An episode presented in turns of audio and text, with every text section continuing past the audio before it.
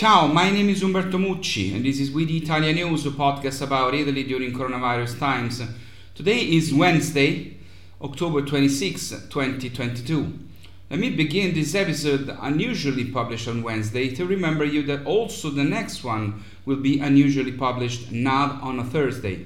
It'll be online on Friday, November 4. Starting the following week, we will return every Thursday on Thursday, November 10 but the next one will be on Friday, November 4. A brief update on the COVID situation in Italy. Contagions are declining almost everywhere in Italy after four weeks of continuous rise in the epidemic curve. The other data are slightly up, but by now we have learned that the data about the new contagions is followed after one or two weeks by the others that shadow the same direction. So for now, there is no emergency nor a new wave, and above all, the health facilities are holding up well, unlike previous years when autumn brought many problems right away. Let us hope that everything remains under control and that the prediction that we have entered the period of the virus where we have moved from the pandemic phase to the endemic phase is true. Italy has a new government which today concludes its constitutional process with a vote of confidence in the Senate of the Republic. Giorgia Meloni's government will consist of 26 members the average age of the members of the government is 60. The youngest is precisely the new head of the government, Giorgia Meloni, 45, who is also, and above all, the first woman to hold this position in Italy after 76 years since the birth of the Republic. But if we think about it, to understand how historic this event is, in our history, there has never been a woman at the head of the territory that is now Italy, going back as far as the Roman Empire to the present day. This is the first time. The government consists of 19 men and 7 women. 35% of the ministers are from the northwest, 23% from the northeast, 19% from the center, 15% from the south, and 8% from the islands. Giorgia Meloni was born in Rome, in a well known neighborhood in the south of the capital, not a wealthy neighborhood, Garbatella. The Premier is also among the only three members of the government who were not college graduates. As for age, there are 12 ministers in their 60s, 11 in their 50s, and 3 in their 40s. In her inaugural address, President Meloni mentioned and thanked 16 Italian women who, in her words, built that ladder that allows me, her, to break the glass ceiling today. I am pleased to do the same and pay tribute in this episode of We the Italian News to these 16 women as well, with a sentence that describes who they were. Cristina Trivulzio di Belgioioso was an Italian noblewoman, patriot, journalist, and writer who actively participated in the Risorgimento. Rosalie Montmasson was an Italian patriot, wife of Francesco Crispi, and is famous as the only female participant in the Expedition of the Thousand. Alfonsina Strada was an Italian road cyclist, the first woman to compete in men's races such as the Giro d'Italia. She is considered among the pioneers of the equalizations of men and men's and women's sports. Maria Montessori was an Italian educator, pedagogue, physician, and scientist, internationally known for the educational method named after her, adopted in thousands of schools worldwide. Tina Anselmi was an Italian politician, partisan, and teacher. She was the first woman to serve as a minister of the Italian Republic, ever. Rita Levi Montalcini was an Italian neurologist and academic who was awarded the Nobel Prize in Medicine in 1986.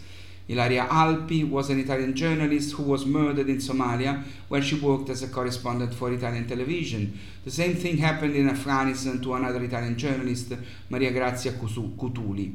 Fabiola, uh, Fabiola, Gianotti is an Italian physicist since 2016, Director General of CERN in Geneva, the European Organization for Nuclear Research. Marta Cartabia is an Italian jurist and was the first female president of the Italian Constitutional Court. Maria Elisabetta Casellati is an Italian politician who, in the last legislature, was the first woman president of the Senate of the Italian Republic, and as such is the woman to have reached the highest position in the Italian constitutional hierarchy. Chiara Corbella was an Italian laywoman and mother of a family celebrated by the Catholic Church after her renunciation of treatment for cancer that struck her while she was pregnant, allowed the birth of her son, but unfortunately led to Chiara's death.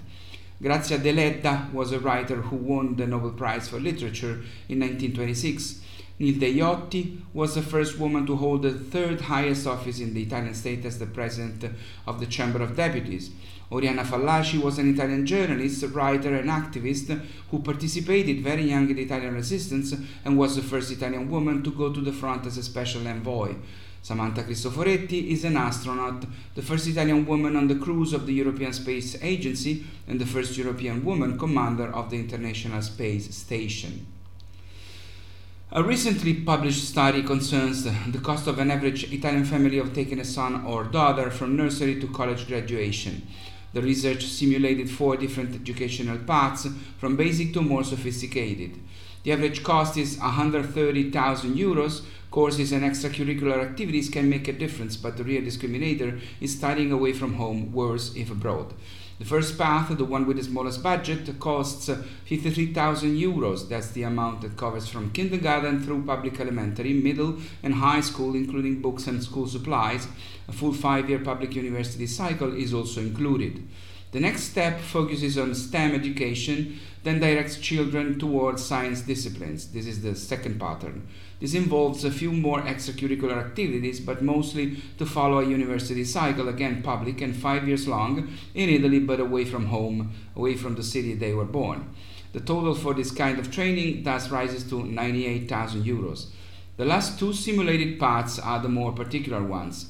The third part, the first one in particular, costs 170,000 euros. It is characterized by the option for methods such as Montessori, Steiner, or Reggio Emilia since kindergarten, or with a bilingual approach within an international context. The university is still public, but extracurricular activities are premium over standard ones, especially with regard to language skills. The fourth uh, pathway, the second particular one, the most expensive one, requires 700,000 euros in total. This is a completely private and international pathway right from the nursery.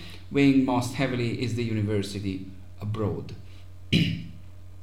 Let's end this episode with two good news. The first is that according to the readers of the international magazine Condé Nast the Traveler, the world's food capital is the northern Italian city of Bologna, the capital of the Emilia-Romagna region. Let me tell you that uh, my name is Umberto Mucci and I approve this message. There's much more to Bologna than just ragù alla bolognese, just to name a few. Bologna and the wider Emilia-Romagna region are responsible for having given us balsamic vinegar, mortadella, Parmigiano Reggiano cheese, and Parma ham. It's also where lasagne and tortellini in broth were first concocted. The second good news is even better and more important than the first one. For the first time in the world, an Italian study developed between Lazio and Emilia-Romagna and published in the scientific journal Brain, Brain shows that transcranial magnetic stimulation slows the progression of Alzheimer's disease by improving both patients' clinical parameters and their everyday lives. The study was carried out over six months on a sample of 50 patients. Transcranial magnetic stimulation is a non invasive therapy, and the study, which was conducted by personalizing and modulating each therapy for each individual patient, demonstrated a reduction of about 80% in the progression of disease symptoms in its entirety. At the clinical level, because the patient's cognitive activity stabilized, but also at the everyday level. It was their everyday life, too, that improved by 80%. It's all for now, it's all for today. My name is Umberto Mucci and this was We the Italian News. I'll see you next Friday, not Thursday, Friday, November 4. Ciao from Rome.